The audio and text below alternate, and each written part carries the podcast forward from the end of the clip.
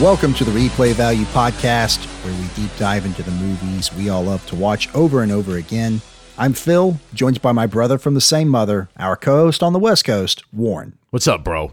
In this episode, we're going to talk about the romantic comedy drama sports classic, Cameron Crowe's Jerry Maguire.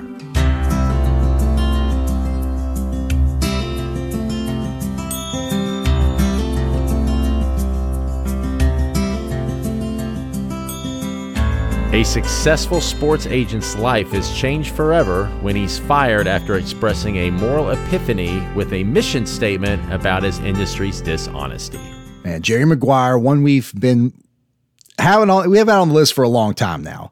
Uh, this was, for me, this was Pete Cruz, seeing him as a sports agent at the top of his game.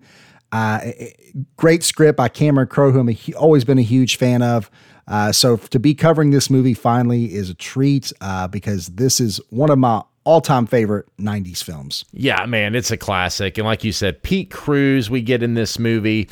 We talk about the different genres of this film. I mean, it's a rom-com movie, uh, a sales movie, and a sports movie wrapped all into one. Uh, you know, the sports being the backdrop of the film, the first thirty minutes being a sales movie, then the rest of it uh, essentially a love story. Yeah, I, I, I see what you're sets the ground in the sales world, but it, then it, it, it does seamlessly go back and forth between the different genres almost effortlessly. I mean, just mm-hmm. a brilliant script. Script by Cameron Crowe. Yeah, the, what I love about the writing is it captures the world of pro sports so much so that after watching it, you feel like uh, an expert uh, uh, about it. Like uh, after you watch Bull Durham, you know, you feel like you're an expert on uh, minor league baseball. You know, they're all they're all uh, uh, working towards uh, going to the show. You know, it's the same kind of thing here. He puts you so far into the bowels of this world that you feel like you understand it at the end of the movie.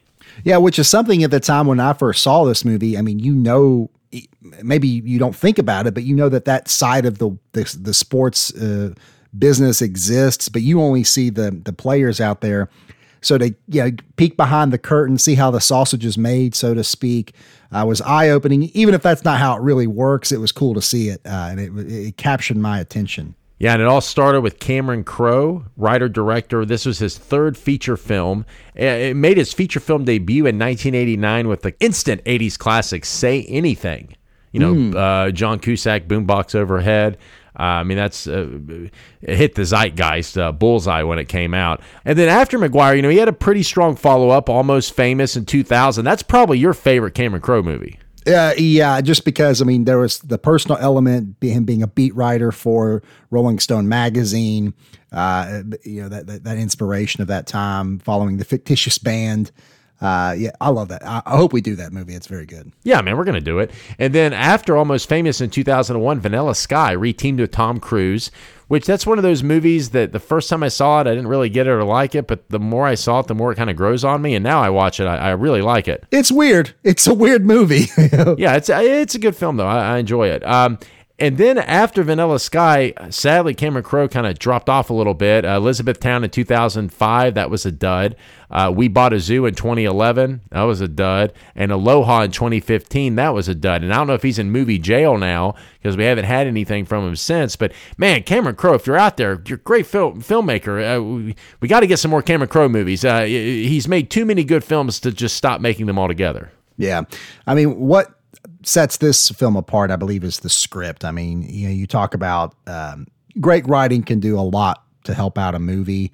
And I feel like in lesser hands with a lesser script uh, that Jerry Maguire would not, we wouldn't be covered on the, on the podcast today. Uh, that, that went a long way to help it. Well, the script, it was a, that was a long process. Uh, he reunited with James L. Brooks, uh, the producer, uh, most known from The Simpsons. Yeah. Um, and the script was inspired from a few different places. Uh, the first being Jeffrey Katzenberg in nineteen ninety-one when he wrote an interoffice memo to other Disney employees. Uh, was it a memo or was it a mission statement?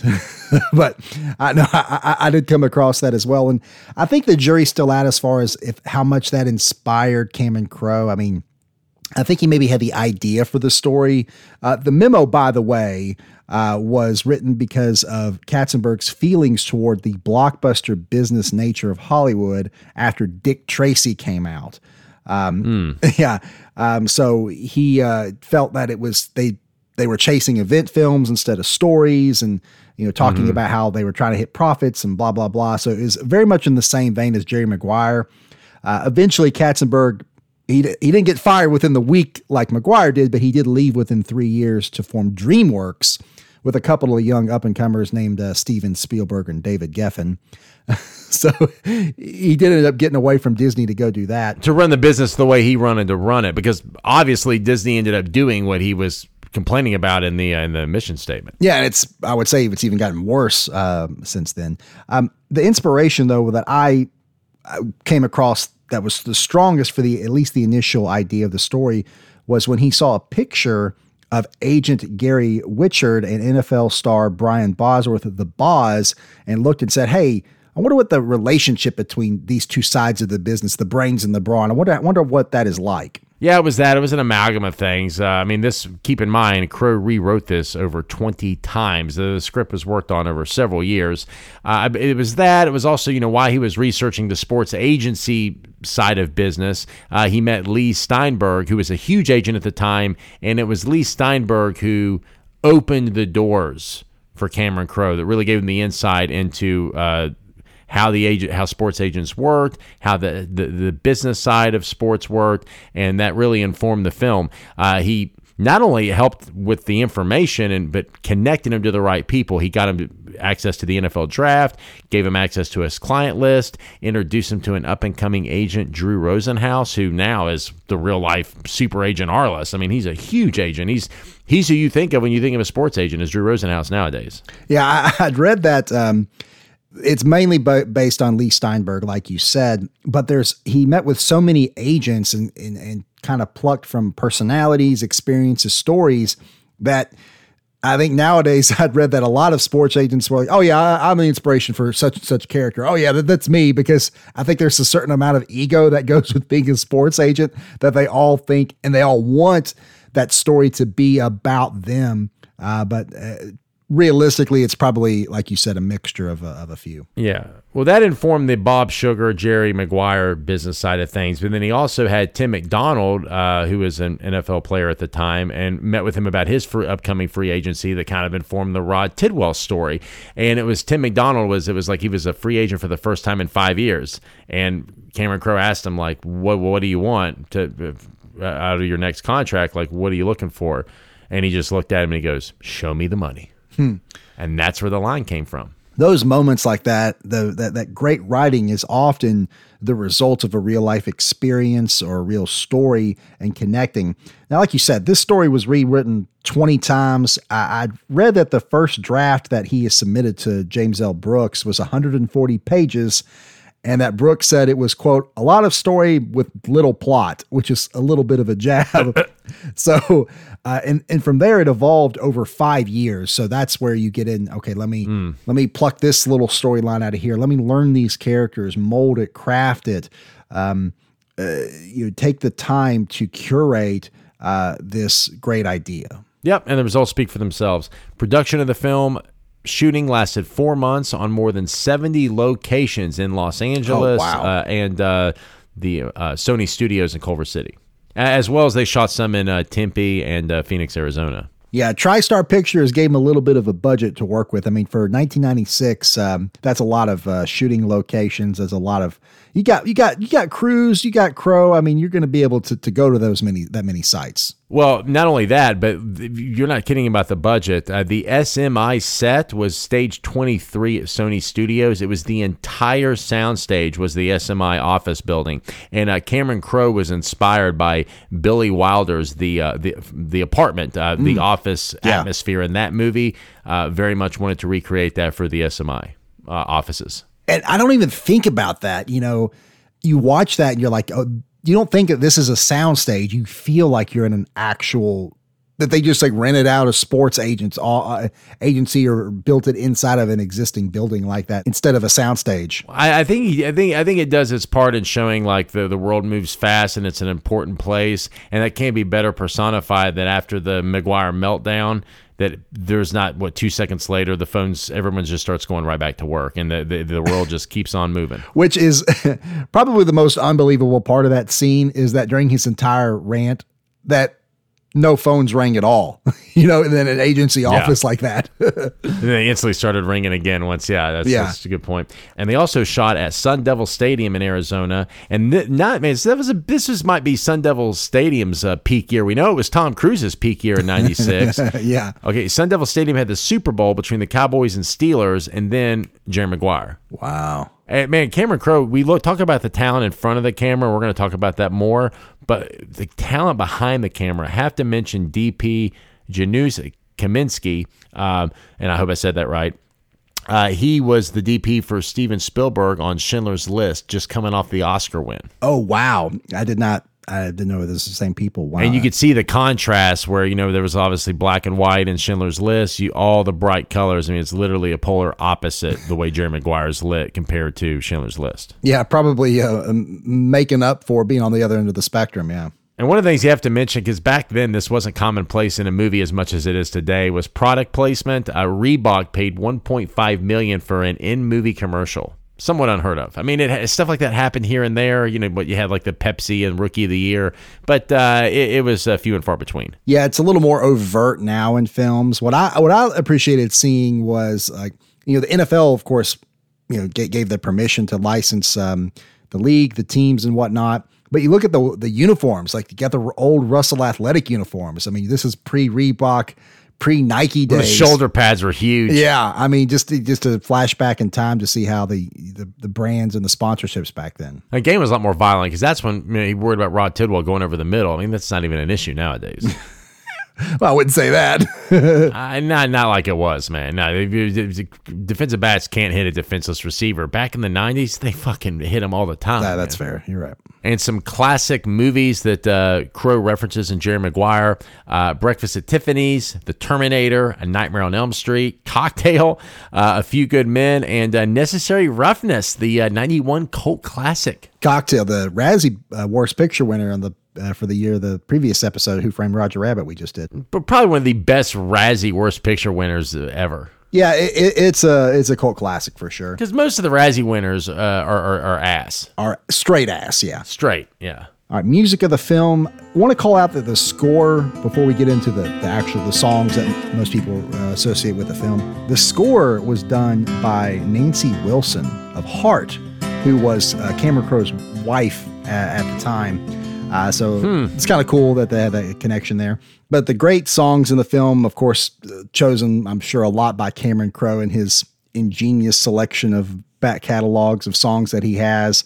Uh, I don't want to step on uh, the best scenes, so too much at least. So I will I will just call out a couple here that I really like.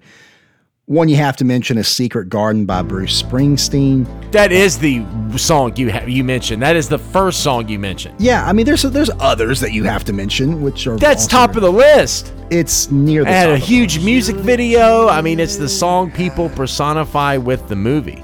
Which I think Bruce didn't release it that year. I think he released it like the next year or a couple years later, and it shot to the Billboard. So it's just like, I think it was a, a special inclusion on the soundtrack. It could could be wrong about that, but I'm wanting to say that that's how it was. Well, you know, that song is used in powerful moments, and particularly the non-verbal cues with uh, Renee Zellweger as Dorothy when the camera's really tight on her, and we see the moments where she's essentially falling in love with Tom Cruise's Jerry Maguire, the way that he interacts with her son. I mean, that, that song does so much to really move the heart. Uh, this movie, uh, you feel it at times, and the, the Springsteen song plays a big part in, in, in driving that forward. It, it does. I mean, and for them to play it during that, that date scene between the two of them where you are starting to get that emotional connection, uh, it, there's a lot of subtext that just uh, putting you in that moment. Um, and, and I was I was actually misspoke. It was originally released in nineteen ninety-five by Springsteen. I mean, it's a Springsteen song, but it didn't do a ton then. They He re-released it in ninety-seven after it was in Jerry Maguire, and it went up to number nineteen on the mm. Billboard Hot one hundred. If, it, that, if that shows powerful song, man. How effective it was in the film. that he It was really, it, it very much is. I, I, I that, that song affects me. I think it's a, a beautiful song. It's a fantastic soundtrack. Go listen to it. A song you got to mention is Ricky Lee Jones' The Horses, which plays when uh, Dorothy drops Jerry off at the airport with her son, and they look out and they see that other couple uh, with a son, and they're kissing, and they they, they, they more or less kind of visualizing the life that they want with that couple. And that's actually Tom Cruise and Renee Zellweger's uh, stand-ins. Oh, that, really? That play, that play that's I mean, gotta give some love to the stand-ins. Well, I think it's, it's smart to use the stand-ins because she's, you know, almost looking at that as like a mirror of what she wants.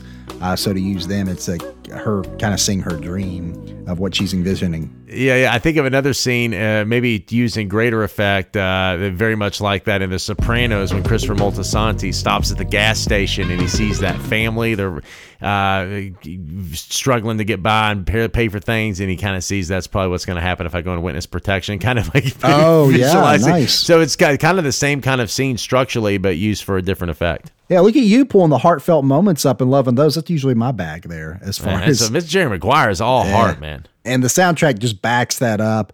I mean, the fact that all, a lot of these could double as a lot of favorite or best scenes, I think speaks to how effectively the music is used. We'll move on to the stars of the picture. All right, Mister DeMille, I'm ready for my close-up. one hundred ten speaking roles in the movie, three Oscar winners and one nominee. So we'll start at the top of the call sheet with Tom Cruise as Jerry Maguire, three-time Oscar nominee in all, uh, was nominated for this role. And man, at the time this came out, it was his nineteenth movie, but he was the biggest movie star on the planet. His most known role to this day, and even then, was Top Gun. But, I mean, ninety-six, this is what he produced and starred in his first movie in Mission Impossible, which launched a franchise that is still running to this day. And Jerry Maguire, his last Best Lead Actor Oscar nomination. So you could say as great as Tom Cruise's career has been, ninety-six was his career year. Yeah, uh, I mean, ninety-six Mission Impossible released while he was still working on the set of or shooting parts of Jerry Maguire. Um, and like he showed up the next day and was like very kind and was just like, okay, we're working on Jerry Maguire though. Let's, let's move on. So he was focused. Um, and uh, he seems like a very focused individual to begin with, but uh, yeah, yeah. I mean, his, his intensity is rather legendary, but it's interesting though. Like, uh, you know, it makes me think of the, the ninety-three with Spielberg, the year of box office and, uh, uh Oscar glory for, for, for Spielberg, and, and somewhat similar here with Cruise in ninety-six. I mean, Cruise didn't win the Oscar, but big box office film with Mission Impossible. And then he had the award, uh, the awards, the, the critical acclaim with Maguire. Yeah. It's one of those where it's like, you wanted him to win. You were kind of rooting for him. But I think it's interesting looking at, we talk about how decorated Cruise's career has been. This is the only rom-com that he's done. Uh, that's why it's shut. It, that's a rom-com. Okay. Yeah, no, but man, I mean, he's done all genres, but I mean, he doesn't do a lot of love stories. And, you know, when you think about it, this is one of his quintessential Tom Cruise movies, even though he's not running, uh, sprinting and doing action like we associate him with today. But in terms of the Tom Cruise experience, Jerry Maguire very much encapsulates that. Well, you do get the contractually obligated Tom Cruise run near the end of the film. After the yeah, game, yeah, he's yeah, running yeah, to the yeah, airport yeah. to get right. back to Zellweger. That's right. Yeah, yeah. We got to get him running. Yeah. But I mean, he should play more characters like this. I mean, this is the side of Cruise we don't see. He's got a lot of depth that he just doesn't utilize. He's just kind of on autopilot doing these action movies. Well, I, I mean, you know, the Mission Impossible you mentioned, he still does his own stunts in those. I mean, the man is a is is a maniac for for, for those types of action roles and uh, the Ethan Hunt uh, especially. But you know, you also have to look at what he's a box office star, and typically the moneymakers, what the studios are going to pay and what they want is those types of roles that he that he. Sure. Draws. Yeah, don't make a, a lot of dramas uh, like Jerry Maguire nowadays.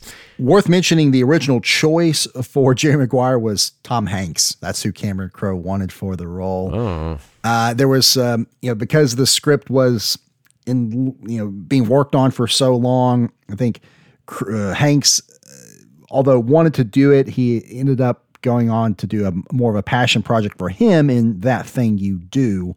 Fantastic film. We have to. Yeah, his directorial debut. Have to do that one. Yeah, it's a, it's such such a good movie. Yeah, but in nineteen ninety-six, though, keep in mind, we talk about how big of a star Tom Cruise was. Tom Hanks was a two-time Oscar winner in the last three years. First actor to do it since Spencer Tracy in like sixty-something years. Dude, Tom Hanks was like Oscar royalty. Uh, that guy was the most revered actor. He's like DiCaprio now. Everybody wanted him for their their, their passion project. We were so close to getting uh, Hanks as Maguire. Would have been a been, been an interesting Toms. take on it. Yeah, the nineties were the, t- the yeah the days of the Toms and Denzel and Julia. I'd read that Woody Harrelson was offered the part or was in the running for it. Uh, turned it down. I don't know how much truth there is to that. Um, but Tom Cruise was actually on Crowe's radar after uh, Crowe was working on uh, Fast Times at Ridgemont High and had overheard Jennifer Jason Leigh and Sean Penn talking about this uh, cool uh, actor in Chicago that was working on a movie of his own. Uh, of course, it was Tom Cruise. Uh, and I think the movie was Risky Business that he was working on. Uh, mm. And then, but after Say Anything came out, Tom Cruise actually called Cameron Crowe and said, "Hey, I'd, I'd love to work with you sometime." So he had that in the back of his mind and caught Cruise right as he was pe- entering peak stardom. Yeah, and the rest is history. Uh, Cuba Gooding Junior as Rod Tidwell won the Oscar for Best Supporting Actor for playing this role, his fourteenth film. It's what he's most known for. It was my introduction to Cuba Gooding Junior Uh, even though before this, he was in Boys in the Hood, uh, ninety-one, A Few Good Men in ninety-two, and then Outbreak in ninety-five. But, you know, I I didn't see those then. Uh, this this was the first time I'd ever seen Cuba, Cuba Gooding Junior And, man, he did not disappoint. He was just sensational in this part. Yeah, I mean, pitch perfect. Uh, I know that's a cliche to say, but it, it, when you talk about the Rod Tidwell, the pitch matters. I mean, that just unbridled, um, I don't know what you would say, this um, level of enthusiasm, this positivity, an energetic positivity that Man, you have he brought to, so much energy to it. Yeah, exactly. Um, uh, so he was the first to audition for the role. Uh, Cameron Crowe, like you said, you mentioned Boys in the Hood. Uh, he's Crowe saw him in that and felt was so enamored by the performance, felt he crushed it. They brought him in to audition for this, and it just set the standard, and no one else, no one beat him. I just think he had the right take on the character, and you can see that. Uh, and, he, he, man, he was fully committed. Uh, he trained with the Arizona Cardinals for the football sequences. So, oh, uh, wow. Cuba Gooding Junior, yeah, he huh. he did did what it took. Yeah, um, Jamie Foxx was considered for the role. I mean, Fox would later go on to play a football player in Any Given Sunday. True, that's very good. Uh, and, and and I think I'd read a, in an article or interview that J- Jamie and Cuba are friends, and they would kind of tease each other. Like Jamie Foxx was like, "Hey, that, that was supposed to be my Oscar," and Cuba yeah. and Cuba. But on the flip side of that, Cuba had wanted to work with. Uh, he wanted the part of Django in Django Unchained, and to work with Tarantino so bad that he filmed his own screen test and sent it to Tarantino, showing him. Uh, riding horses and how he was very, he, how skilled he was and how perfect he was for the part. And, you know, obviously didn't end up that way, but they kind of get on each other back and forth for not getting he, he, he was, he was on the list. It's probably his great escape story. You know, it was him and the Georges, the three Georges. Which three Georges? Papard, Maharis, and Chacaris. Oh man. Yeah. That's gotta hurt. You're talking about uh, Once Upon a Time in Hollywood reference. Yeah, no, it's probably his. Uh, he was probably on the short list to play it. But you know, the role was originally written for Will Smith, and Will Smith passed on it, and then uh, Jamie Foxx ultimately won the role. And then two other minor what ifs: Damon Wayans and McKelty Williamson, uh, mm. who was in Heat, and most oh, notably Bubba Gump. McKelty, yeah, baby, yeah, I, I, that's uh, man. He's fucking good. So, dude, he was in Fences recently. He's so good. Such a good actor. Two-time Oscar winner Renee Zellweger as Dorothy Boyd. Man, this was her breakout. It was her eighth movie, but this is what made her a star. It launched her. Uh, before this, Texas Chainsaw Massacre in ninety-four with, with McConaughey. Matthew McConaughey. Yeah, yeah, yeah. yeah. You remember that. Uh, Reality Bites in ninety-four with Jim Carrey. And then Love in a forty-five also in ninety-four. That was uh, Love in a forty-five was I considered the Pulp Fiction ripoff of the day. One of the better ones. And she was in uh, Empire Records in ninety-five. So she was on the rise, but Dorothy Boyd just, uh, it was uh, it was a perfect marriage of actor and character, and she just perfectly embodied Dorothy Boyd. And that is why easy to pick Cruise, easy to pick Gooding Junior No, no, no, no, no. The M V P is fucking Renee Zellweger. She is the, man, I've said this, heart of the movie. Yeah. Uh, she elevates it to another level. She's so likable. It's this fine balance of having the vulnerability, uh, but the movie isn't what it is without that performance. And the fact that she wasn't nominated is just because she wasn't a name.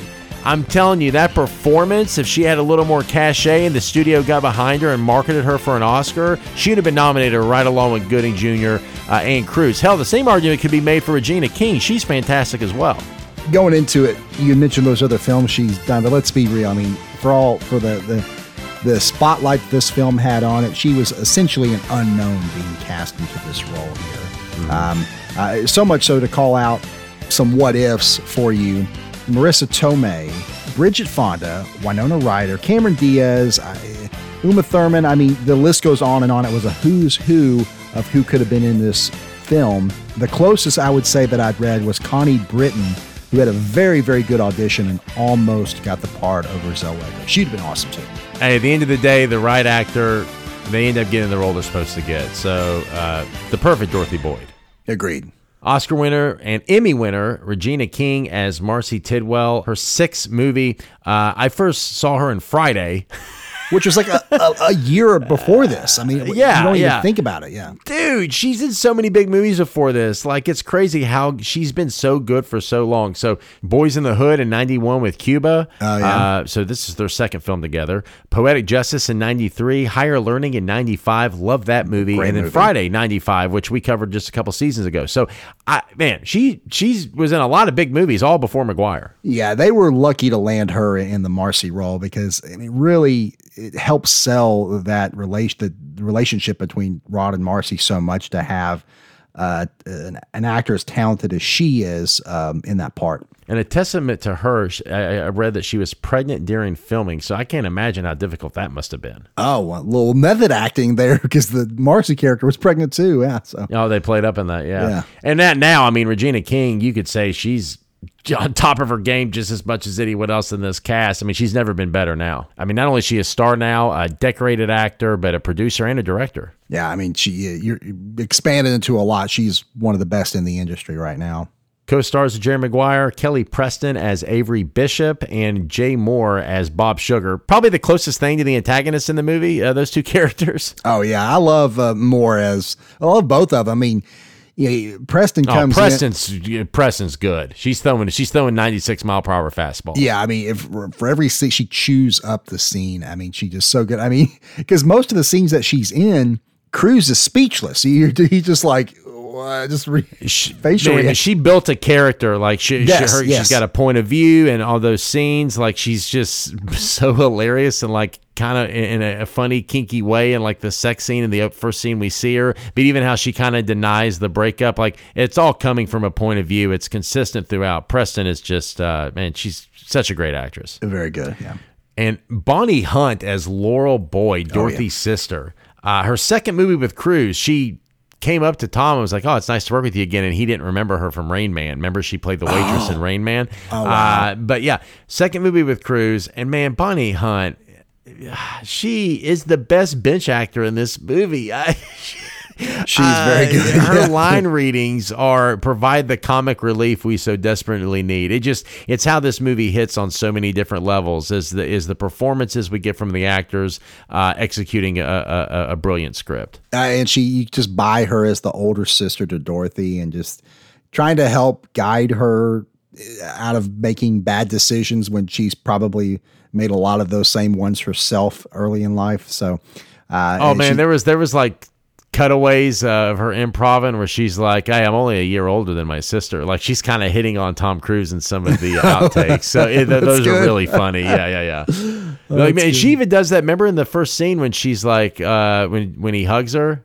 and she's like, oh no, thank you. Like there, she's definitely playing on that a little bit. It's, it's, it's hilarious. Yeah. You're right.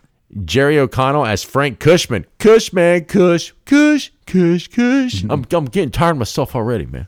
Eric Stoltz as Ethan Valerie. Uh, his second movie with Crowe, he was in Say Anything. Uh, but he's like the, uh, remember he throws the bachelor party for Cruise. Yeah, I mean, a very brief scenes. part. Yeah, a brief part, but you got to mention him. Come on, it's Eric Stoltz. Lucy Liu is the former girlfriend uh, in the Burn Book video, which you would not even, if Don't she even wasn't Lucy. Recognize her. She wasn't Lucy Liu, we wouldn't even be talking about it. It's more or less a glorified extra part, but because she became Lucy Liu, now you're like, holy shit, it's Lucy Liu. Wow. Huh. Yeah. Because, I mean, it's, it's literally like she's in like one frame for two seconds. It's not like she's given anything to do. And Bo Bridges as Matt Cushman. Cushman's dad, uncredited. Yeah, it's very good. I mean, he, these, these actors, Crow, Crow uh, knocked it out of the park with the casting. Very compelling characters that, that you are memorable, even though they don't do they don't have a lot of lines, not in a lot of scenes, but they're memorable in the ones they're in. One other one, Donald Logue plays one of the other agents. He's just like, how much time do you give him? Oh, a week, you know? He's just like yeah. clapping his hands. He's like giving him a thumbs up. He's like, yeah, I love it. Oh, good stuff right in the heart. Uh, Donald Logue, great actor.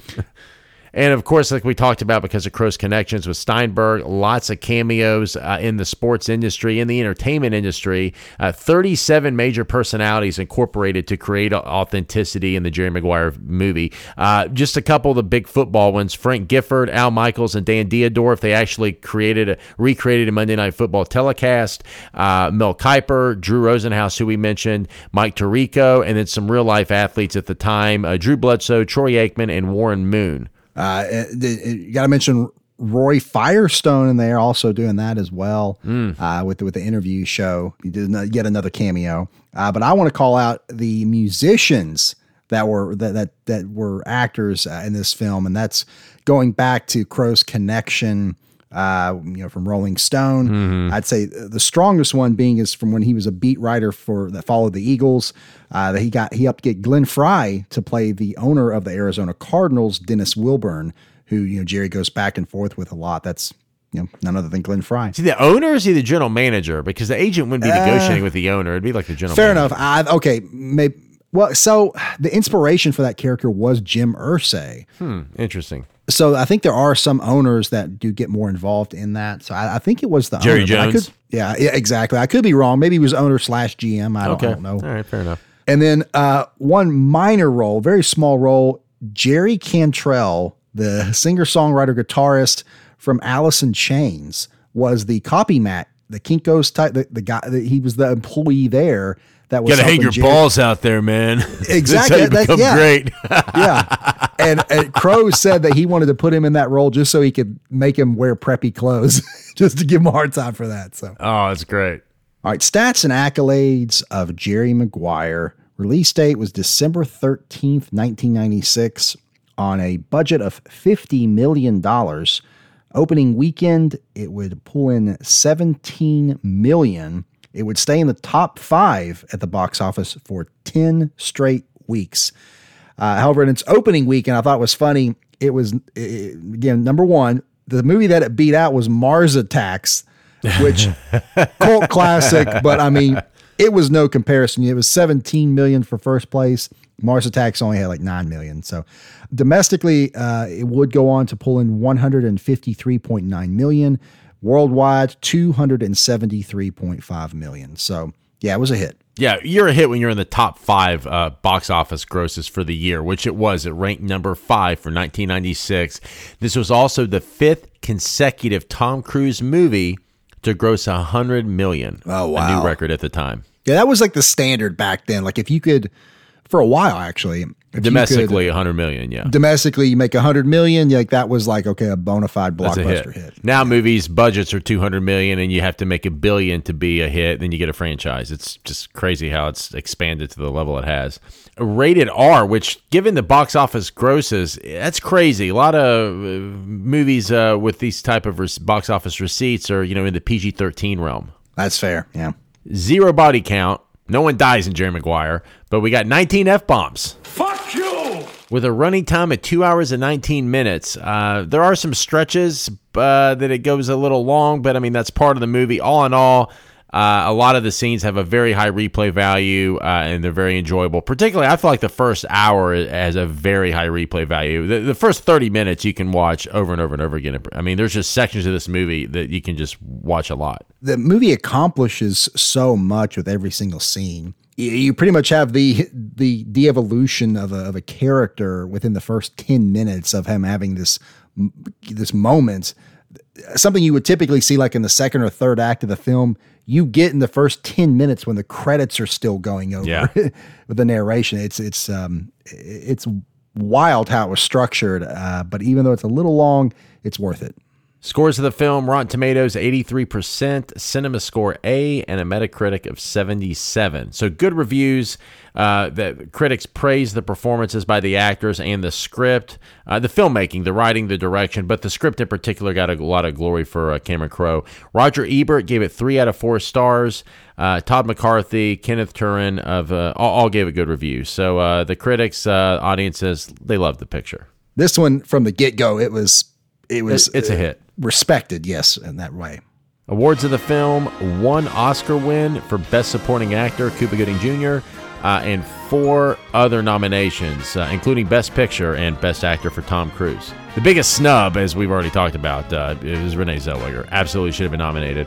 Uh, another twenty-five wins and thirty-seven nominations. Uh, Tom Cruise did win the uh, Golden Globe for Best Actor.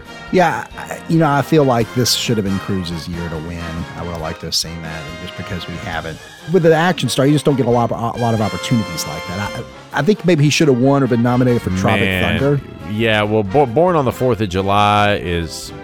I mean, Cruise is great in this, but uh, in terms of acting performances, man, he really goes for it in, in, in that, which was his first Oscar nomination. His last one being Magnolia. He's only been nom- he's been nominated three times. Magnolia was in two thousand, the P- P T A movie. Yeah, so yeah, he hasn't been nominated in over twenty years. He's just not making those kind of movies now.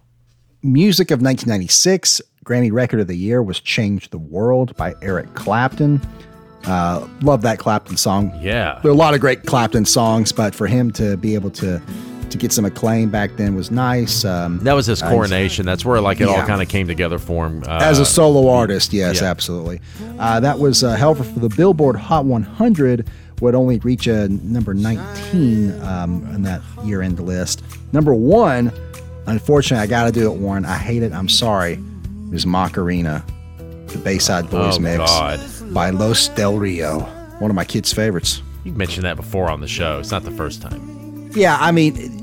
ninety-six, that song, from what I've read, was it was insane how big that song was back then. Movies in nineteen ninety-six, top of the box office, number one, Independence Day. Yeah. Number two, Twister. Disaster films, really fucking Damn. popular.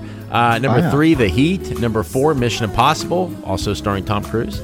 Uh, number six, Ransom with Mel Gibson. And number eight, The Rock. Oh, man, great year for, uh, for for action films especially, yeah. Hey, man, there are a lot of big movies, but it's not surprising Independence Day was the number one movie. You remember the Super Bowl commercial before it came out? Man, everyone was super hyped for Independence Day. You knew that was going to be the number one movie. It was a, yeah. Roland Emmerich. Yeah, you remember that? Yeah, yeah, that shot of the shadow like uh, racing over the moon at a fast pace, and just an enormous spaceship. Yeah, that was a uh, it was a hype film. Yeah. It was great marketing.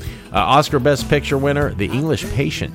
Razzie Worst Picture winner, Striptease. See, there we go. We're, we're going back. You know, we talked yeah, about that's Cocktail. A, yeah, yeah, that's a worthy Razzie. Wor- it's a terrible movie. It terrible. is a waste of Demi Moore, still a movie star, and uh, Burt Reynolds is in it. Uh, he's funny as shit in the movie, even though he it's is terrible. He does make you laugh so a few times. Uh, it makes my makes it squish in between my toes. Um, Covers himself like in Vaseline or something. It's yeah, dumb. He's an idiot. Uh, T V in nineteen ninety-six, top scripted shows, uh, the Nielsen ratings. Uh, number one, E R. Number two, Seinfeld. Number three, Suddenly Susan. And number four, Friends. Emmy Best Comedy Series winner, Frasier. And it was the first comedy series to win four consecutive years. Since then, uh, what Modern Family's done it, Veep. I mean, there's a short list now, but it was the first. An Emmy Best Drama Series winner, Law and Order, in its seventh season. Movie ticket price in nineteen ninety-six was four dollars and forty-two cents. Adjusted for inflation, seven dollars and a penny. Events of the year, Prince Charles and Diana divorce. The Nintendo sixty-four is released.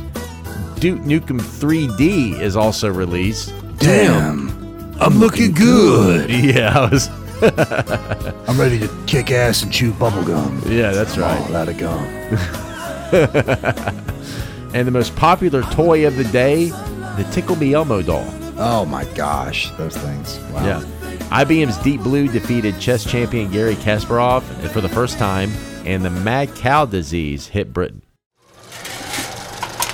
All right, let's move on to our best scenes and lines from Jerry Maguire. It was difficult for me to narrow these down, so I'm going to pass it off to you to yeah. kick things off with mm. your runner-up for best scene, Warren.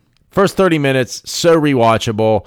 Uh, my runner-up best scene, I'm taking a page from your playbook. It's the opening scene. Oh, you get I it. Mean, right wow. out of the credits, man. Right out of the credits. We are sucked in. We got a shot of Earth. We got the great voiceover by Cruise. So this is the world, and there are almost six billion people on it. When I was a kid, there were three. It's hard to keep up. There, that's better. That's America. See, America still sets the tone for the world. In Indiana, Clark Hodd, thirteen, the best point guard in the country.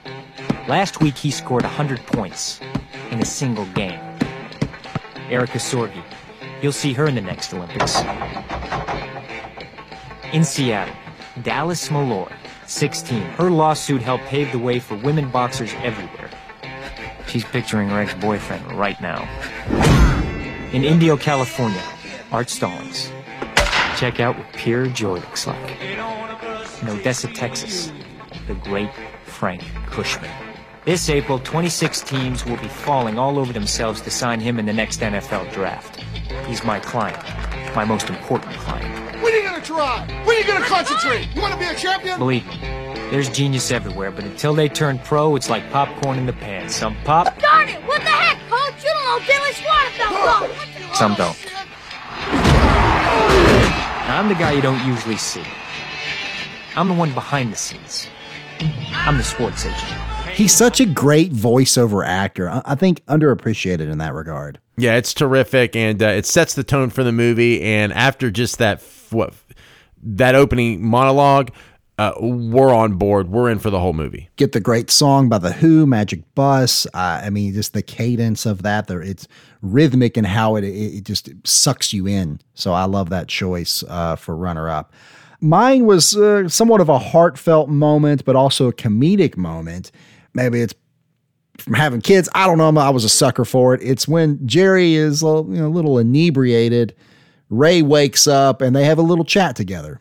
I don't know. It's just my whole life I've been trying to talk. I mean, really talk. But no one wants to listen to me. You know that feeling? You, they just look at you. They just. Let's really... go right now. Let's go to the zoo. Ray, the zoo? You know, fucking zoo's closed, right?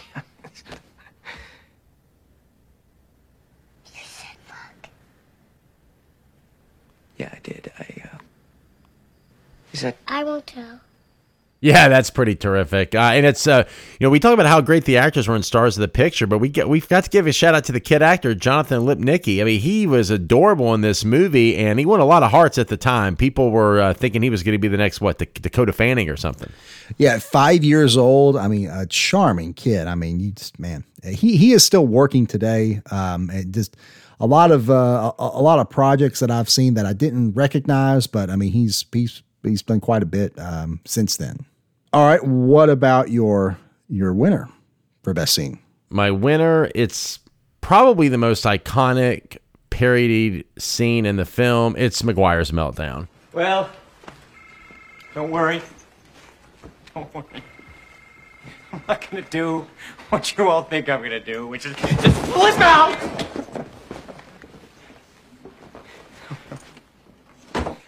Well, let me just, let me just say, as I ease out of the office I helped build, I'm sorry, but it's a fact that there is such a thing as manners. A way of treating people. Okay, I have that as an honorable mention. Little surprised that you had that as your winner, but I, I can Man, dig it. Are you- Dude, are you, that how anytime we see an office meltdown in what half a dozen what dozen movies, uh, you're like fucking pulling a Jerry Maguire. They're half baked and flip out. Don't worry, I'm not gonna do what everyone thinks I'm gonna do. Flip out, man. Yeah, yeah, exactly. I mean, and that's not the only one. There has been a handful of movies uh, that that have uh, that have used that scene, and everyone knows what it comes from. Who's coming with me? Who's coming with me? Who's coming with me?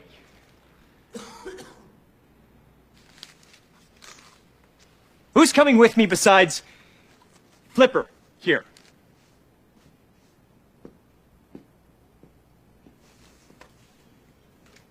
This is embarrassing.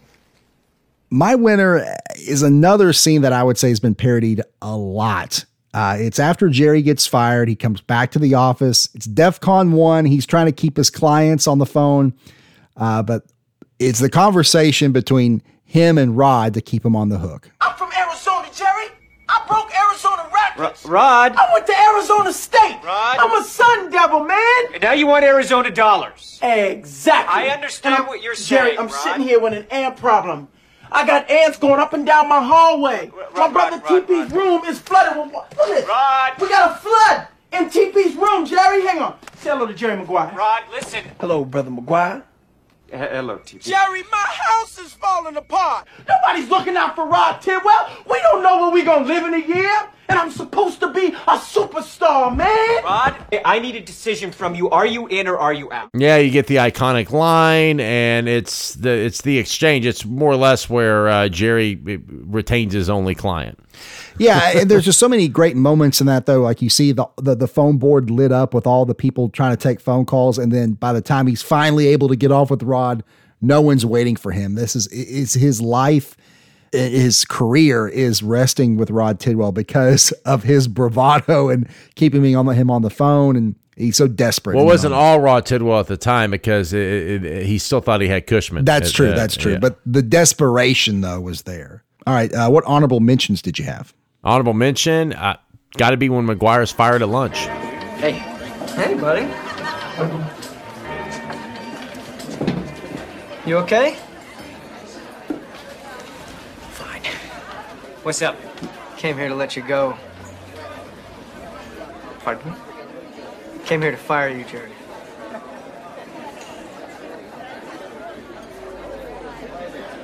It's real. You should say something. Mm, between him and Bob Sugar. Yeah. Yep. Love that. That's very good. Uh, second honorable mention is, uh, is the... Maguire typing the manuscript manifest scene. He's uh, he, he's pacing through the room. He's like doing weird handstands against the wall. I mean, he's got so much energy. It's kind of inspiring, and it, it's him cooking up uh, the mission statement that would uh, ultimately derail his life. In, in, in, in the long run, improve it to his road to redemption. But uh, that that. Just it comes right off the opening scene, and it just sucks you right in. Mm, yes, which uh, again. Brilliant writing to have that at the beginning where you see that evolution of that character. That's when it starts, is when this uh, this moment comes. Typically would, would come later. Um, uh, that, that was that was very good. Um, uh, did you have any others? No, my last honorable mention was uh, Jerry and Rod on the phone, which you that was your winner. Ah, okay. Um, I had a couple more. Um, one is the end of the film, heartfelt moment. It's the post-game media swarm To, to Rod when he comes out, and you've got all the, the, the, the photography and everything happening. Uh, but he just, he's looking for, for Jerry. And you can see great acting by, by Cruise. He's crying, he's tearing up, and they have this embrace. It's, it, it, it gives you chills. The moment is earned at that point, and uh, it's a very powerful scene. You did it. You did it. Yeah, and then you got the comedic touch by Sugar. Uh, well, he's, uh, his client's like, I wish we had that kind of relationship. He tries to hug him. Yeah. yeah. That's good. Last one I had here, it's another moment between Jerry and Rod when Jerry's, just, again, a moment of desperation. He's trying to keep Rod on. He's trying to help him get signed, and he's he's just trying so hard to change the type of player, the type of attitude that Rod has, and failing spectacularly. Yeah, great scene. You got the classic high-energy Cruise, uh, what, kicking the wall. I mean, surprised he, he broke his foot on the Mission Impossible jumping between rooftops. I'm surprised he didn't break his foot kicking the wall. Do your job. Don't you tell me to dance. Fine. Hey, hey, fuck! Human athlete. I am not an entertainer. Fuck! These are the A B Cs of me, baby. I do not dance, and I fine. do not start preseason without a contract. Fine, fine. Jerry, talk to me. Breathe. Breathe, Jerry. I am out here for you. You don't know what it's like to be me out here for you. It is an up at dawn, pride-swallowing siege that I will never fully tell you about, okay?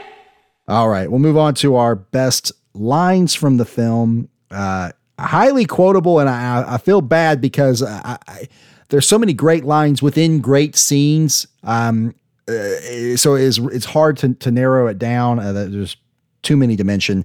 Uh, let's start with your runner-up, though.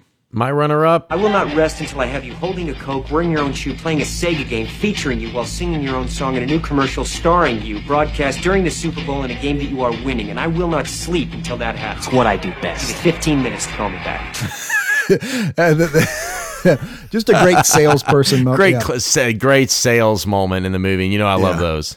Well, you have that moment like that where it just just boom, boom, firing. That's it's like, okay, it's a great representation of someone who's at the top of their game. All right. Uh, mine heartfelt moment uh, is my runner up. It was almost my winner. Uh, one of the most iconic from the film between Jerry and Dorothy. You complete me. I'm not just had. Shut up. Just shut up.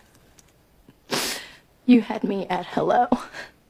Yeah, one of the uh, one of the go-tos. That's one of the more well-known ones for sure. And this movie's got a handful, like four or five, that people have still quote today. And you can almost look at them as two separate ones, but because they're back-to-back, I mean, it's a response. One is the response to the other. It's the exchange itself that is my runner-up. Uh, all right, what was your winner? Here it is. Show me the money. That was also my winner. What? Did we just become best friends? Yep. No! Money!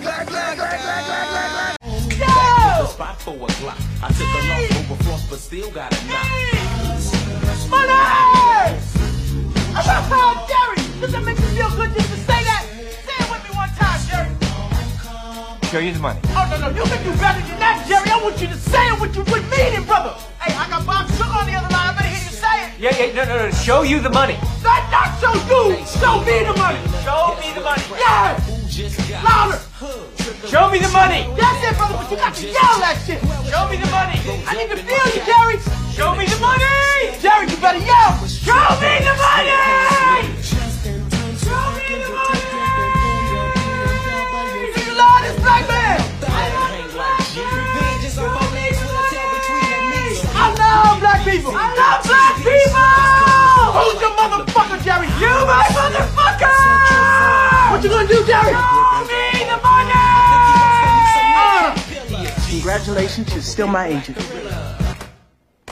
Yeah, it's got to be, man. It's the one you use most in life. It's the one everyone says the most, and it's most associated. It all comes from Jerry Maguire. Yeah, and, and you know, you could call me lazy that my best line was within my best scene, but you know what? Fuck it, I don't care. That's how much I love that scene. I can pull both of them from there. Well, no, I had the scene as an honorable mention, so uh, yeah. Surprising you ended up having both as your winner, though. Well, I, yeah, I just love it that much. I mean, actually, on my paper here, I just have "Show Me the Money" written twice for for one for each one there. So it's just that good. I mean, that's your introduction to Tidwell and that energy. That I mean. Cuba, very deserving of the the the Oscar that he got. Um, so it's just, man, uh, a great moment, great line. Okay, uh, honorable mentions. Uh, what did you have here? Uh, help me, help you. Help me, help you. Help me, help you. Help me, help you. Which people also say now. Yeah. Uh, th- that's what's kind of great about a lot of these lines is people say them in real life. The usage rate is very high for these, yeah. Honorable mentions I had, you had me at hello and you complete me. You cover those in your runner-up. But the line you complete me has been used by both the Marvel and D C cinematic universes. Joker says it to Batman in The Dark Knight. Then why do you want to kill me? I don't, I don't want to kill you. What would I do without you? Go back to ripping off mob dealers? No, no, no, no, you, you complete me. And Iron Man, Tony Stark, says it to Pepper Potts in Iron Man two. Go get him, boss. You complete me. It's breached that many layers of pop culture where it can it can be referenced, um, referenced in so many ways in other mediums and other forms of pop culture, yeah. Another honorable mention is, well, all the late, great Dickie Fox quotes, great life advice. I love those. Uh, one I'll just kind of give as my honorable mention is the... Unless you love everybody, you can't sell anybody. Ah, I love that. That is very good, yeah.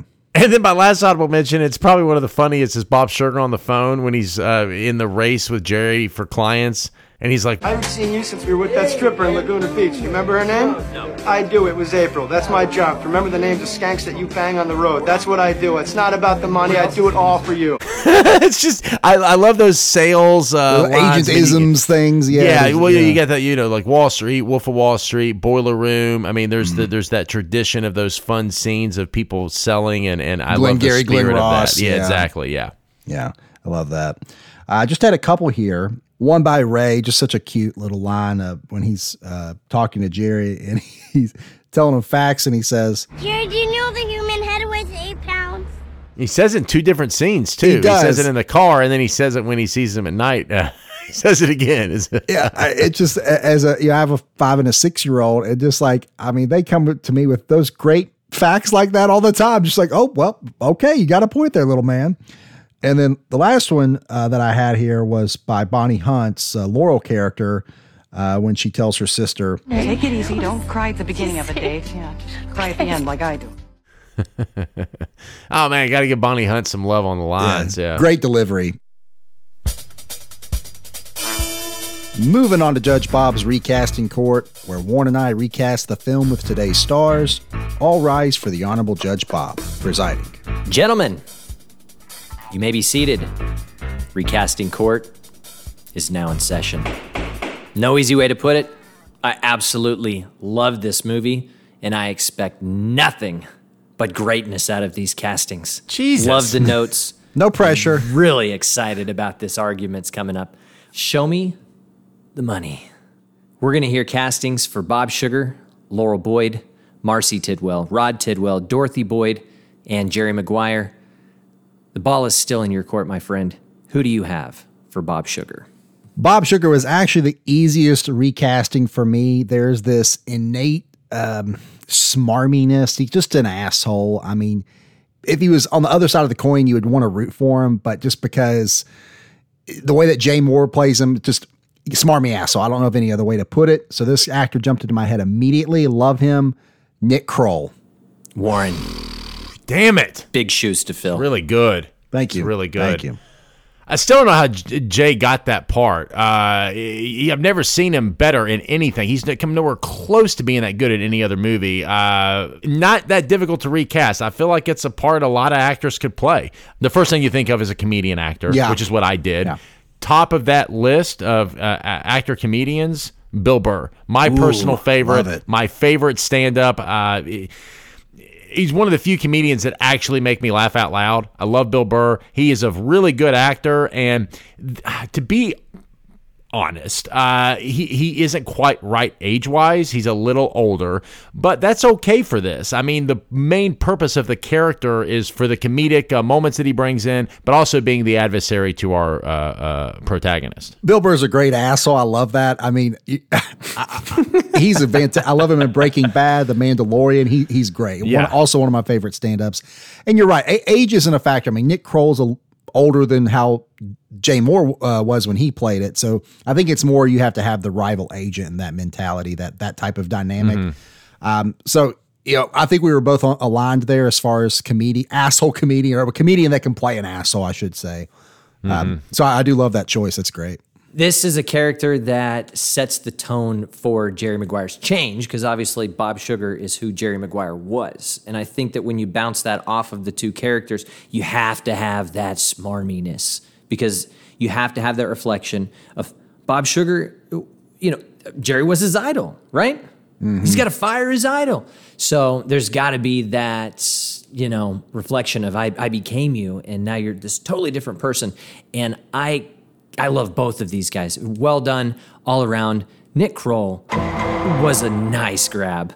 Thank you. Well, yeah, to be fair, he's more specifically suited. I, Bill Burr's great at playing angry, but I think Nick Kroll is the better asshole. Thank you. Yeah, rarely do I get a, a, an insp- moment of inspiration where I just, that, that perfect name just pops in my head. And, and, and like you said, Warren, I think there's a lot of comedic actors that could do it. I feel he would just be the best at it. I loved that casting. Well done. So who do you have for uh, Laurel Boyd? Laura Boyd was a little more challenging. Uh, I mean, Bonnie Hunt in the film is pitch perfect in every scene. Uh, very magnetic, very dry, older sister. You know, th- th- that it, that's a tough role to recast. Um, uh, one of the more difficult ones for me for this movie. Uh, however, I, I think of somebody that you can't, you're not going to get something over on. They've they've they've educated in the ways of the world. They've seen it all. They've heard it all. They're a little jaded. Uh, and this person fit that category for me, Lizzie Kaplan. I would say most known for, she was in uh, True Blood, uh, Mean Girls. Uh, it's probably one of her big, most famous roles. Been in lots of stuff. Lizzie Kaplan. We're both pulling from the Mean Girls pool, because for my Laurel Boyd, Uh, went with Amanda Seyfried. Oh, wow. That's funny. And I got to tell you, I was where you were a little more specifically on the money with Nick Kroll. I think I got you here because her trying to tell the weather with her boobs, the comedic timing there is bar to none. She would be absolutely fantastic uh. in the Laura Boyd part just because it does require that comedic ability, which she does have. And again, big shoes to fill, like you said. Bonnie Hunt is terrific. I watched the outtakes. She improv'd a lot of that. She's so funny. Didn't know that. Uh, yeah, so I, I love Lizzie Kaplan, but uh, I go with Amanda here. Okay, I, I, I mean, you, you apparently had somebody in mind, so uh, I, I couldn't imagine Amanda Seyfried at first. Um, I, I mean, she's a great actress, but I didn't even think about the comedic part of the Mean Girls. I, I'm still going to s- stick with my Lizzie Kaplan here as far as. Um, The dryness, the kind of that dry sense of humor type thing. I mean, Lizzie but, could be have a run at Dorothy Boyd. Man, possibly. I mean, she's really turned yeah. into a leading lady. I love both of these. I think Amanda Seyfried is a better fit here, so Warren's going to take this one. Yes. Fuck yeah. Uh, I, I, yeah. Honestly, I can't see it at first. The more I think about it, the more I like it, so I'll give you that. And she's a really good actress. She man. is. She's very good. All right, so Marcy Tidwell. Come on. Mm. Is is Marcy Marcy is Rod's lightning pole. This is the the freaking woman that keeps him standing upright, and you can't walk away from this and not just adore this woman. Warren, who do you have cast for Marcy Tidwell? Uh, again, a, a movie with a lot of big shoes to fill. I mean, you got four fucking movie stars in one movie here, okay? I mean, Re- Regina King wasn't a movie star at the time, but she, I mean, God, the stardom she brought to that role, just a power of personality, so much energy, and was just so invested in the character. She elevates the movie. I mean, you could, she was in so many good movies back then. Just, man, just a, a terrific actress. So, uh, again, big shoes to fill, but I, I think I came close. Tessa Thompson. Mm, okay. I mean, when you look at her star power, the range that she has, I and and when you see who my uh, my Jerry Maguire is, it's it's a really good uh, it's it's a really good uh, matchup. I like that. I'm a huge fan of Tessa Thompson. Um, I, I may be a little uh, there be be some recency bias here. I recently just watched um, Lovecraft Country, which is a fantastic show. Very disappointed it got canceled. Uh, and I, I you know. Regina King, despite like, getting eighteen Emmy nominations, I know, right? Regina King, enough, enough like enough can't be said about how fantastic she is. Electric in the part, uh, you know, the, she completes Rod Tidwell's that that that character. I mean, they are very much uh, two two pieces of, of the same pie. I thought of Journey Smollett, uh, who is an alum from Lovecraft Country. Like I said, hmm. if you see her in that, she's got the the energy, the attitude, that level that. You need out of the Marcy Tidwell character. Um, she's also been in uh, what the Birds of Prey, the Harley Quinn movie. She's yeah, she's she's just she's really, she's going places. She's yeah, going she's places. going places. Yeah. But I think you know the Regina King is so direct as Marcy Tidwell, and you need that type of actress who is. And Tessa Thompson is just fantastic. The type of behavior she does, she's really good at being direct and and, be, and being able to be, come off powerful. I think she, and not easy to say, would would, uh, would be able to match that uh, in, in the in, in the Marcy role. I, I would say watch, if you haven't seen Lovecraft Country, Journey Smollett is very much the same way there. You know, when I saw these, and especially after hearing the arguments, I'm I'm a little surprised. I saw Journey Smollett, and I thought, wow, this has got to be Warren's casting from the Reach category. And I love it. I love everything about it. I'm shocked. Phil, well done. Well done. Thank you. Thank you. Wow. I I, I do like the Tessa Thompson. I do want to say, I, and I, I hate to even, I, I, I'm going to say low-hanging fruit only because I feel like she is a very good fit for any type of role like this. She is such, she's at the top of her game. You could plug her in anywhere and she'd be great. So it was a good, good, good, good choice for that. This, gentlemen, should we have a tie, will be the tiebreaker.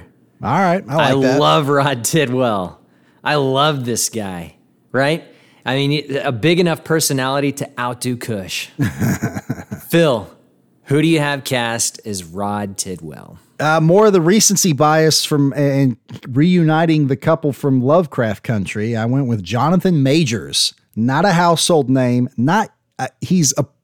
He's approaching. Are you just the picking off for one show you're watching right now? Come yeah, on, man. You I, I know. More creativity I, than that. I, Jesus. Guilty as charged. Yeah, I, I just recently watched it. But I feel like he would be so good in it. I watched him uh, recently. He hosted S N L. He was in Loki. Uh, like I said, Lovecraft Country. Just a fantastic up-and-comer. And I feel like you're going to see him on a, on a podium uh, accepting some awards in the near future. Uh, he's, uh, he's, he's my Rod. All right, big shoes to fill there. Warren, who's your Rod Tidwell? Yeah, um, like Cuba Gooding Junior at the time, he'd been in a lot of good movies already. I went with someone a little more established. Uh, Jonathan Majors is, uh, he, I mean, he's been propelled into the uh, stardom's orbit. He's a great actor. But uh, for my Rod Tidwell, I haven't used him yet, and I got to use him before the season's over. He's too good of an actor. Michael B. Effin Jordan, dude. Uh, and here, not only this, okay, you know how we oh. believe Daniel Craig is a real secret agent? You believe Michael B. Jordan is an N F L athlete? Yeah, Sorry, nah, uh, he he he he plays the part. He fulfills the fulfills uh, the look. That's very good, man. Love him. Oh. I'll be honest. Um, I had to Google some measurements on these guys to find out which one was the uh, N F L guy. Sneaky fun fact here: Jonathan Majors is huge. He is so ripped up and shredded. Did not know that. At the same time, he's no Michael B. Jordan. I mean, um, good yeah, God. I can't, Michael really B. Jordan looks like he trains Odo Beckham. Like, I mean, he looks like he can run a four two forty, four three forty. Like the guy. Creed, Black Panther. Yeah, you can't. Yeah. And keep in mind the point of Rod Tidwell. Remember when Jerry Maguire's negotiating with him? He's like, listen, Jerry, I want a prototypical wide receiver. I don't want a five eleven, one hundred eighty-five pound uh, high diva in the locker room. Yeah. Yeah, he's a shrimp. That's kind of the point, is that he's a larger-than-life character. He's he's small for his uh, for his job. Ah, be- well-timed Michael B. Jordan. I mean, I like it. I like it. So Jack Trevin in Speed. I haven't used him in a while. He's one of those, like, we're as we're approaching the last, I think, four or five episodes of the season, he's one of those you're, you're saving. Yeah, so I, I, I like that. All right. Moving on to Dorothy Boyd. The pain behind the eyes. What an amazing job in the initial casting of this and the acting job put on. It's hard to even think. It's almost one of those roles that you hate to have to recast because it was done so perfectly the first yeah. time. That being said, bring it if you got it. Warren, who's your Dorothy Boyd? Dorothy Boyd, uh, the heart of the movie. Uh, you have to have an actress that has uh, the, that has the, the vulnerability and the likability. I mean, the audience falls in love with her along with Jerry Maguire. I thought of a of an actress. She's an up and comer, has a bright future, in the same kind of place of her career. Uh, and you think about this launched Renee Zellweger, uh, Margaret Qualley. Mm. Once Upon a Time in Hollywood. Yeah, uh, yeah. I mean, if uh, Tarantino saw something, um, I mean, come on.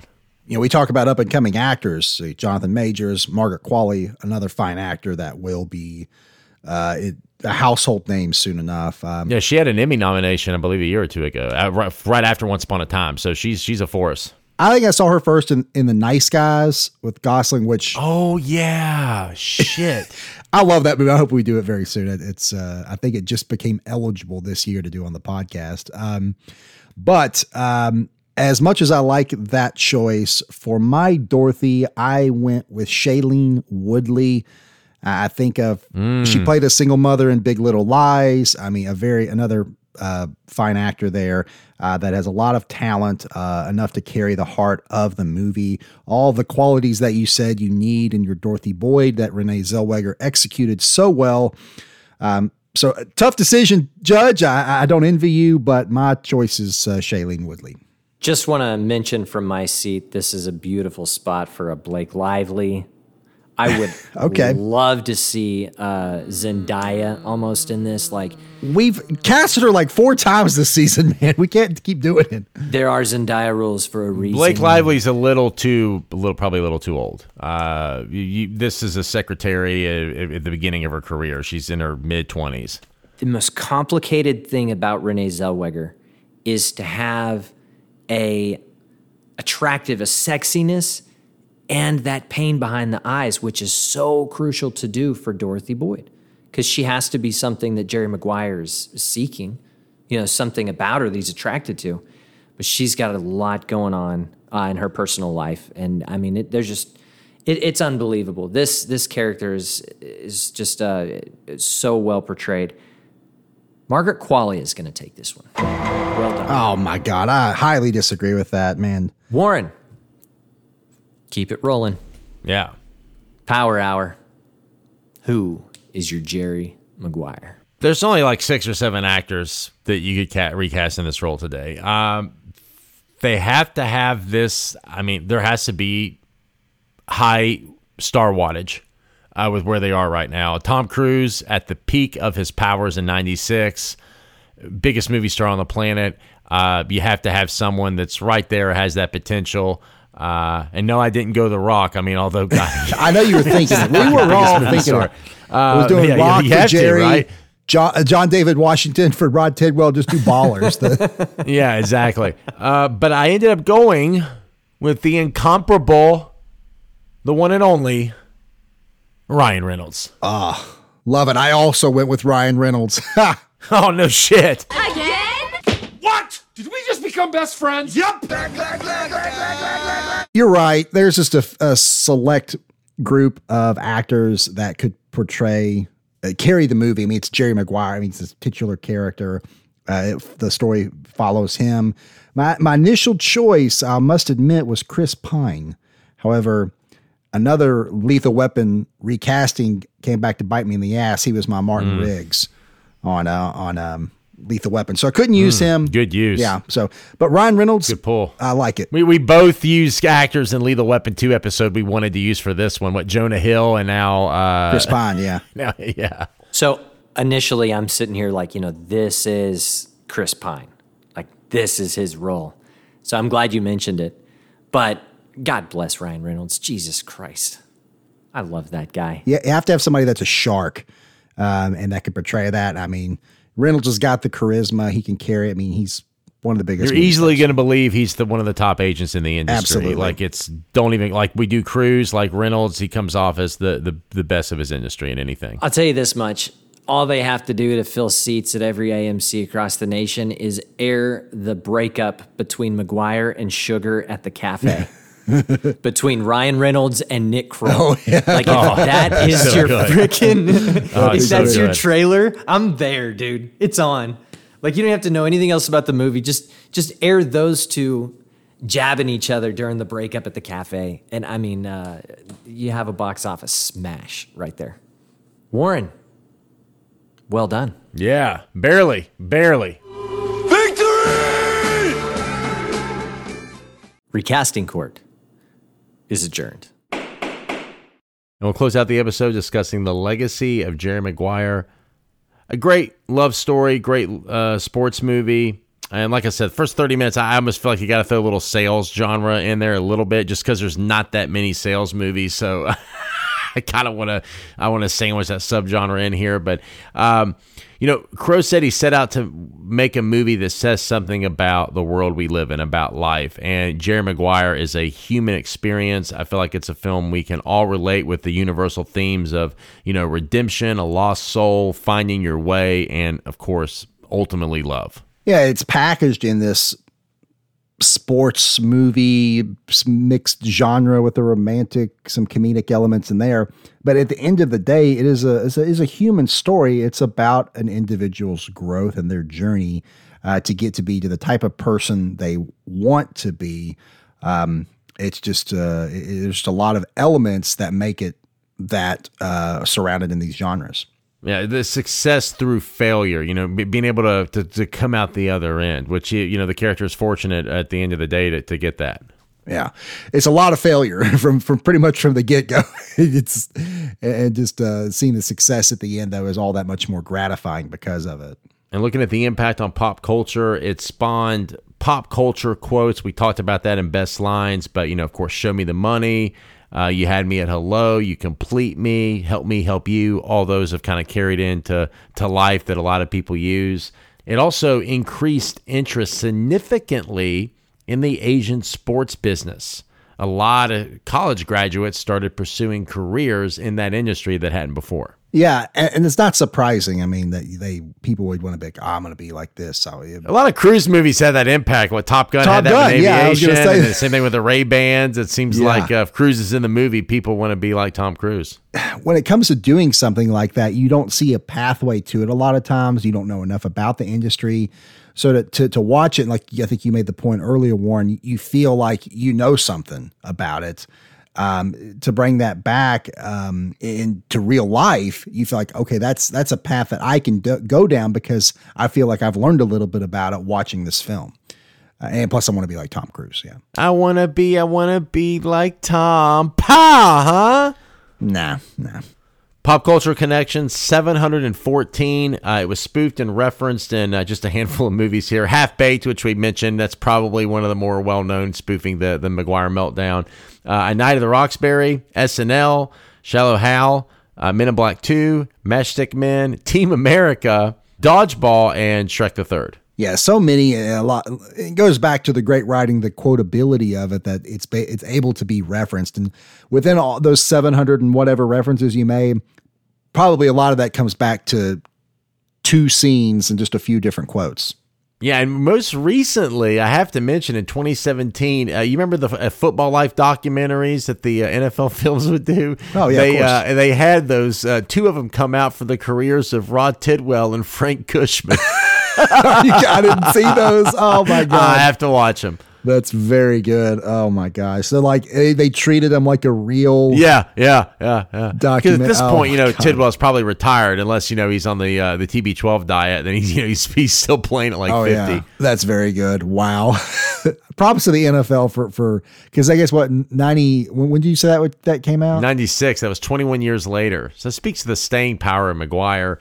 Uh, and it's probably the closest thing we've had to a sequel. I mean, you know, when you look at the franchise, Cameron Crowe, uh, uh, they haven't really done anything uh, up till now, but he did announce that uh, the sequel story details uh, in early twenty twenty-one, uh, and that the story would follow Rod and Marcy Tidwell. So it would shift away from Maguire. Little bit of backstory on that. I did read that article. It was in a Collider interview back in, I think, with February of twenty twenty-one, like you said. Uh, however, that has not been confirmed. He has had a lot of people come to him pitching T V show ideas saying, okay, hey, let's make a T V show out of Jerry Maguire. And he said, well, it wouldn't follow Jerry. It would follow Rod and Marcy. And then he said they never return his phone calls. So I don't think the t- TV execs want that. I think it'd be a cool story. Yeah. Uh, so I think Cameron Crowe's behind it. I mean, if as long as he's involved, I, I would, I'm on, I'm on board. Yeah, so there's no official sequel in the works. I think he would maybe would like to do it, but there's nothing in development. All-time list for Jerry Maguire. It made a couple of A F I lists. Uh, American Film Institute's top ten sports movies, ranked number ten.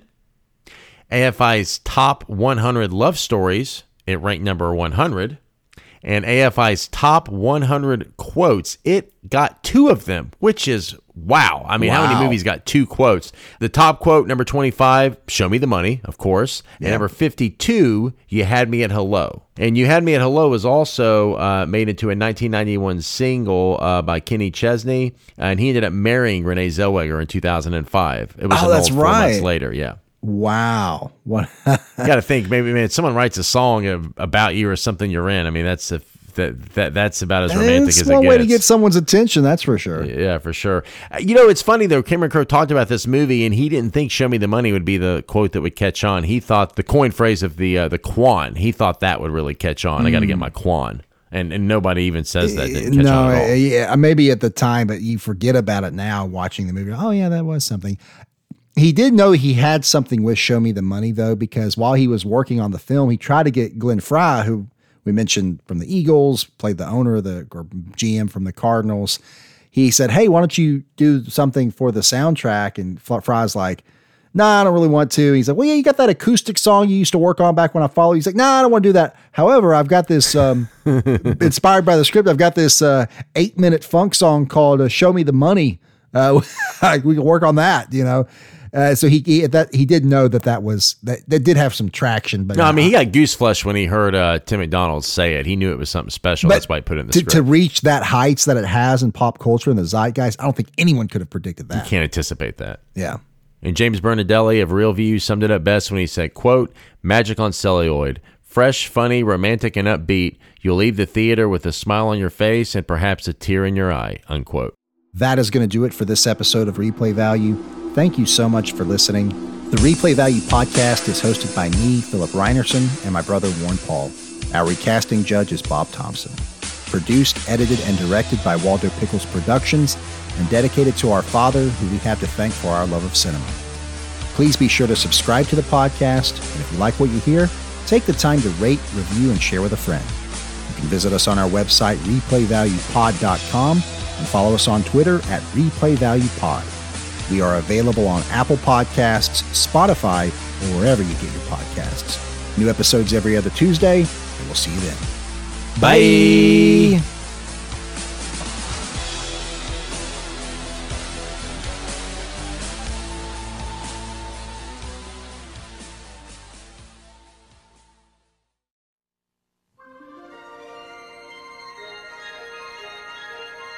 This has been a Waldo Pickles production.